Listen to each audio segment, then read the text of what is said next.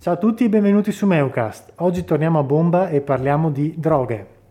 Questo programma ha scopo informativo e non sostituisce rapporto diretto medico-paziente. Le informazioni contenute rappresentano il punto di vista degli autori e non riflettono il parere ufficiale delle istituzioni di cui fanno parte. Ascoltate Meucast a vostro rischio e pericolo.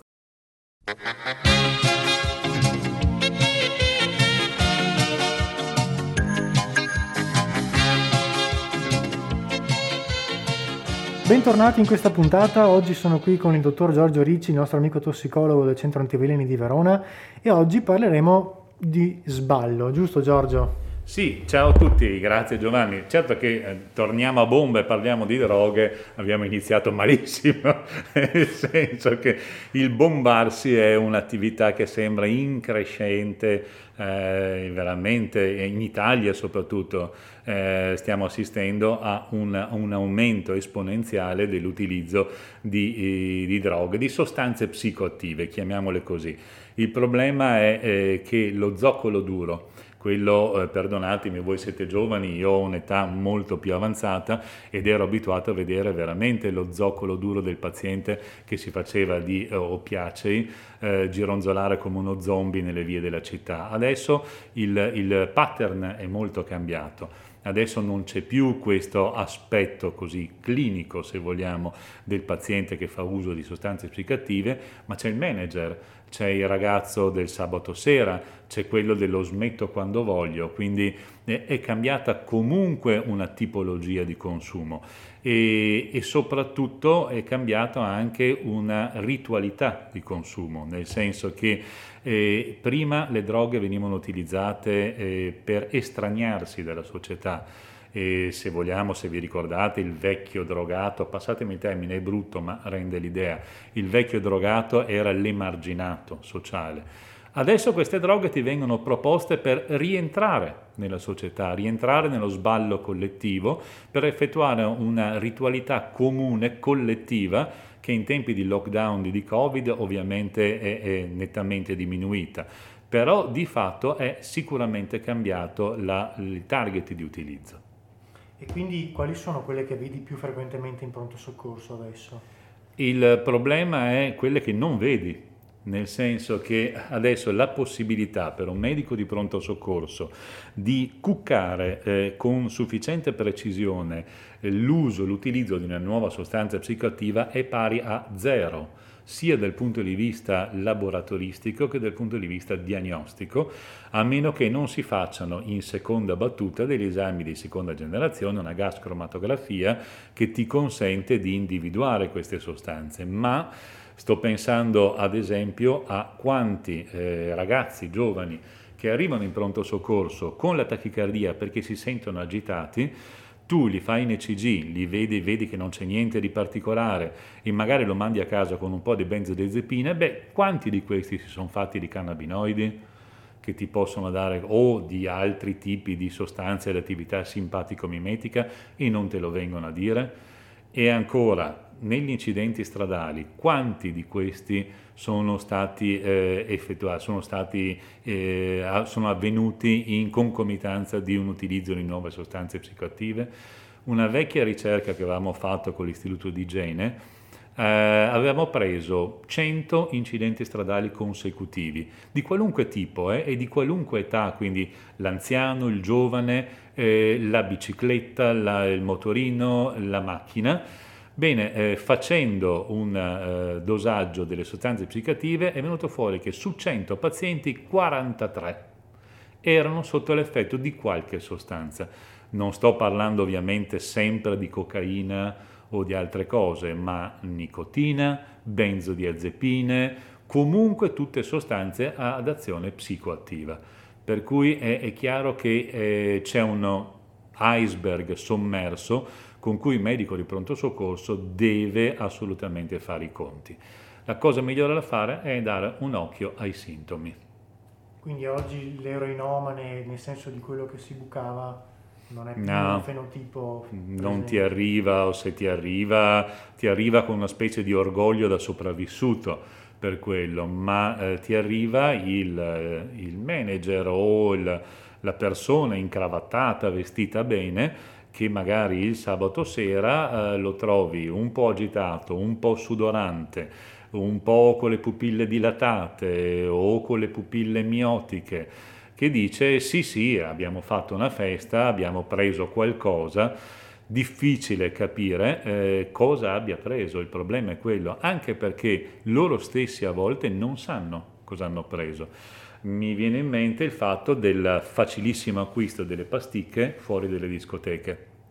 Ebbene, in queste pasticche che ti vengono mh, contrabbandate come ecstasy, come altri tipi di sostanza, molto spesso a volte c'è Voltaren, c'è della caffeina, ci sono delle sostanze che vengono tagliate con altri tipi di sostanze che fanno effetti eh, sinergici con la sostanza che tu prendi. Un, uno degli ultimi casi di intossicazione era di un ragazzo che eh, era determinato a prendersi e provare l'ecstasy, bene, ha acquistato delle pastiglie che poi sono state tagliate con il mefedrone. Quindi eh, è chiaro che gli effetti vengono eh, amplificati. E, ehm, in ogni caso, qual è la prima raccomandazione da fare? Un'alterazione di tipo psicomotorio, secondaria a un incidente stradale, secondaria a una tachicardia per una reazione ansiosa o altro, non deve essere etichettata semplicemente come reattiva all'evento. Deve essere un attimino uh, spulciata nelle sue, eh, nelle, nelle sue piccole parti in modo da cercare di cogliere qualche segno anche perché eh, tutto sommato eh, le sostanze in giro sono sempre di più. Verona, assieme a Bologna, attualmente è una città test eh, in cui vengono immesse le nuove molecole fatte nei laboratori clandestini, nuove, le nuove benzodiazepine non catalogate, non tabellate, per cui si vede un attimino sulla popolazione veronese che effetto fa. Dopo se la cosa prende bene viene diffusa in tutto il territorio nazionale. Eh, queste cose succedono da anni e da anni si cerca di eh, reprimerle. Però eh, se voi andate, fate una prova, eh, andate su internet, digitate buy cocaine, vengono fuori qualcosa come un milione di siti. Quindi è, è, chiaro che è impossibile controllare. La diffusione di queste nuove droghe viene attraverso internet. E, ehm, quali ci sono? Ce ne sono tantissime, sicuramente adesso girano molto i cattinoni sintetici. I sali da bagno. I sali da bagno, esatto. E, o i fertilizzanti per, per piante. Ecco, noi ci siamo un po' divertiti anche questo perché siamo andati nel, eh, su Darknet a vedere. Questi sali da bagno, questi, soprattutto questi fertilizzanti per piante, ti vengono inviati pacchetto ovviamente anonimo, eh, con le istruzioni del caso. E c'è scritto, ad esempio, anche in italiano, per una pianta di 75 kg un cucchiaino. Ora è chiaro che se voi avete una pianta di 75 kg in casa, vi ha già mangiato il gatto perché è carnivora, quindi non, eh, è evidente che non è poi tutti i siti che sono pubblicizzati, adesso è inutile che mi metta a fare una lista di quelli che abbiamo visitato e anche perché sono già chiusi, non prendete nota, quindi non, non li trovate più, pubblicizzano delle cose che li rendono speciali. Allora, una eh, delle sostanze più eh, alla page di questi giorni è la salvia di Venorum che è una sostanza utilizzata appunto come eh, sostanza psicoattiva, molto pubblicizzata su YouTube. Noi siamo andati a vedere che effetto fa la salvia di Vinorum in uno dei siti che la vendevano e che ci parla di risate incontrollabili, e fin lì va bene, diventare un oggetto. Ora, voi tutti avete sempre sognato di diventare un tavolo, no? Per cui sicuramente questo vi può essere utile. Eh, ma contenti voi comunque, poi ci aggiungono anche mondo a due dimensioni, eh, senso di distorsione, in pratica alterano proprio gli stati di coscienza. Mi fatto venire voglia di provarla. Ma sì, vai, ti do l'indirizzo in separata sede, non in pubblico. Oh, poi cosa c'è che va abbastanza? Allora, il cambo, il cambo, sì sì, nei rave party clandestini il cambo è una, è una sostanza estremamente utilizzata ed è secondo me il paradigma della deficienza umana nel senso che il cambo è la secrezione del dorso di una raganella amazzonica che viene eh, appesa per le quattro zampe in modo da spaventarla a morte e, e lei suda, secerne questa, questa sostanza che viene raschiata dallo sciamano che in un rito di iniziazione amazzonico scarifica tre punti sul deltoide e applica la sostanza. Ora, se voi lo fate in Amazzonia, sono cavoli vostri, perché gli effetti sono fondamentalmente questi. Per le prime 12 ore dormite, per le seconde 12 ore sradicate baobab a mani nude e per le terze 12 ore dormite di nuovo. Chiaro che se voi lo fate in una foresta e andate a sbattere contro il baobab che volete sradicare sono affari vostri, ma se lo fate in una città andate sotto una macchina, eh, vi buttate nel fiume, ecco, ci sono delle cose che ovviamente è difficile fare in una città. Il problema è che stiamo cercando nuove emozioni, nuove sostanze e il mercato ce le offre. Il problema è proprio quello. Ormai l'ecstasy è una droga per vecchiotti, sono le nuove sostanze psicoattive che vanno per la maggiore, i catinoni sintetici, tutte ad azione, ad sostanzialmente simpatico-mimetica, molto più potenti del, uh, dell'ecstasy, molto più potenti della cocaina ed effetti più duraturi, così come i cannabinoidi sintetici volete farvi una canna, adesso? Non entro nel merito dell'etica della questione, fatevela, ma almeno cercate di sapere che nei cannabinoidi sintetici il contenuto di sostanza attiva è dalle 35 alle 50 volte maggiore delle vecchie canne. È chiaro che l'effetto è amplificato. E gli effetti sono evidentemente tutti in generale simpatico-mimetici, in generale, perché poi ogni sostanza, basta cambiare una piccola molecolina, può avere un cambio di effetto, però ecstasy, catinoni sintetici, le cocaine iniettate, sniffate o altro, eh, e chiaramente hanno tutti effetti simpatico-mimetici. Da qui alla terapia il passo è breve, controllo della tachicardia con benzodiazepine, eh, controllo dell'ipertensione e qui lascio aperta la diatriba beta bloccanti sì, beta bloccanti no.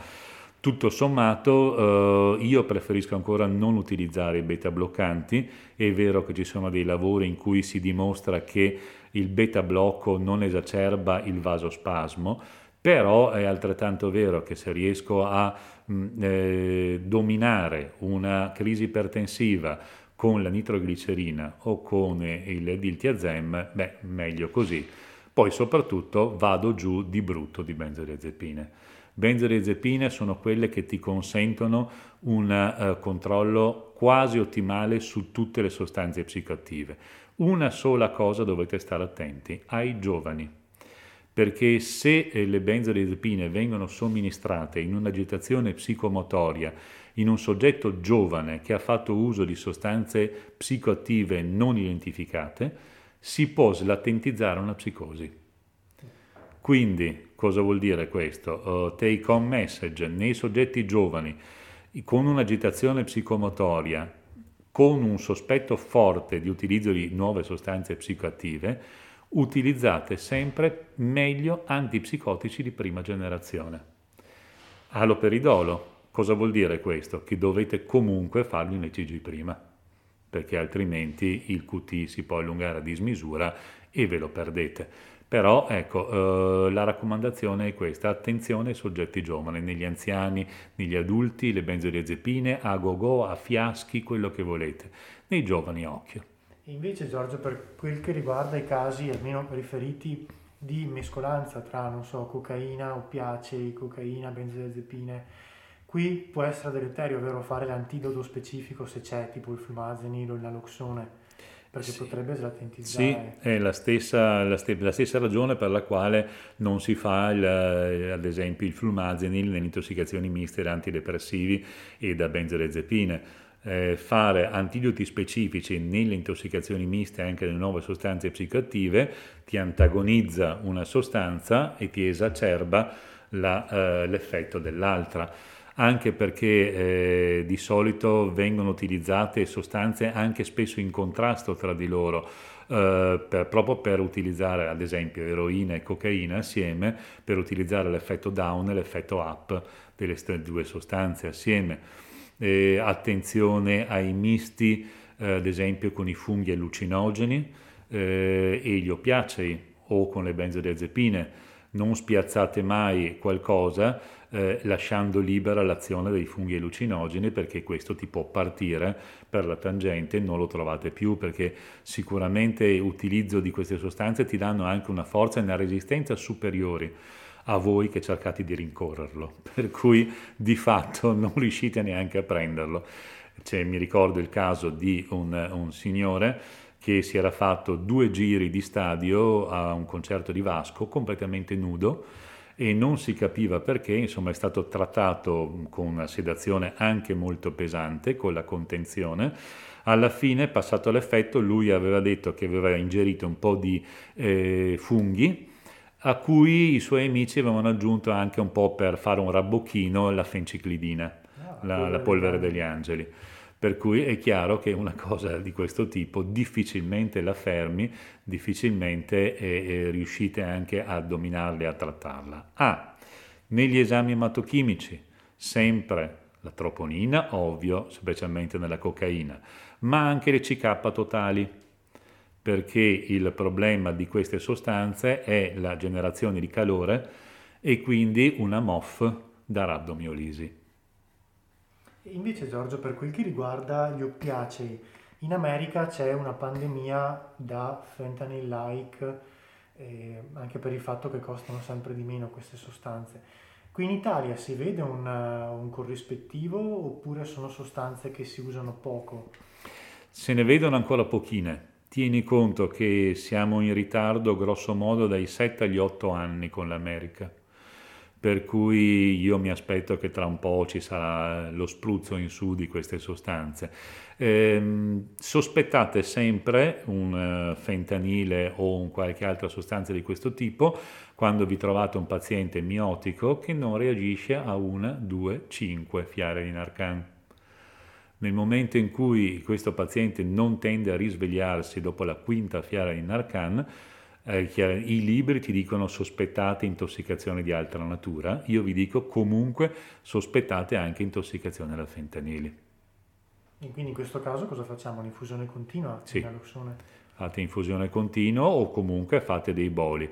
Tenete conto anche, eh, c'è stato, è stato descritto in alcuni lavori non solo un edema polmonare da eh, oppiacei, ma un edema polmonare da naloxone questo perché è un meccanismo probabilmente da trasudato di stunning del miocardio, una specie di Takotsubo, naloxone indotta. Allora eh, è meglio comunque sempre in questi casi farlo in infusione continua o a piccoli boli. Non sparate le due fiale, le tre fiale dirette, fate piccoli boli fino a risposta clinica. E poi risvegliamo delle bestie di Satana. E quello è il problema, dopo bisogna riaddormentarle. Beh Giorgio, non so, se c'è qualcos'altro che vuoi aggiungere, se no io chiuderei anche qui, è stata una puntata ricchissima. Ah guarda, un paziente agitato, eh, tenete sempre conto di privilegiare, eh, specialmente per questo problema delle nuove sostanze psicoattive, eh, una sedazione intramuscolo. Cercate di non farla mai endovena, perché altrimenti sono associate delle morti improvvise. Quindi cercate di fare una sedazione intramuscolo, ad esempio clotiapina. La clotiapina è mm, abbastanza safe, non allunga in maniera significativa come l'aloperidolo e il QT e eh, ti dà una rapida tranquillizzazione. Ad esempio questa potrebbe essere una raccomandazione finale. Ah, una domanda. Nel caso sospettassimo un'intossicazione da nuove sostanze psicoattive, che magari eh, si riscontra ehm, un test psicologico urinario come tutto negativo, perché magari sono sostanze nuove. Mm-hmm. Ci sono dei sistemi di monitoraggio che ci chiedono magari di, non so, prelevare una provetta per fare degli studi di monitoraggio? Di... Sì, sì, sì, anzi volentieri lo fanno qua a Verona, l'Istituto di Medicina Legale. Eh, potete raccogliere un campione di sangue, provetta elettroliti e un campione di urine su carta intestata del reparto indirizzate la richiesta alla dottoressa Rossella Gottardo, che qui saluto, ciao Rossella se mi senti, e, che, e lei è felice, felice nei limiti del suo superlavoro di questi, di questi mesi, di eh, individuare le sostanze psicoattive. Va, vanno a, su carta intestata, fate due righe sulla storia clinica del paziente e richiedete l'eventuale presenza di sostanze psicoattive sui campioni. Attenzione, privacy, consenso, eh, perché questi sono, eh, mm, potremmo farci 10.000 podcast sulla questione del consenso informato, perché questa è una situazione impugnabile, o lo fate per stretta necessità diagnostica, oppure il consenso è estremamente richiesto. Quindi non imbarcatevi in situazioni che potrebbero poi ritorcersi contro di voi. Ho capito. Beh Giorgio, io ti ringrazio e dopo parleremo di quella salvia di Vinorum che mi ha Volentieri, ti do l'indirizzo. sì, no, così facciamo un arrosto, delle patate. E che dire, grazie ancora e speriamo di risentirci presto. A presto, grazie Giovanni. Ciao, Ciao a tutti. Shock advised. Deliver shock now.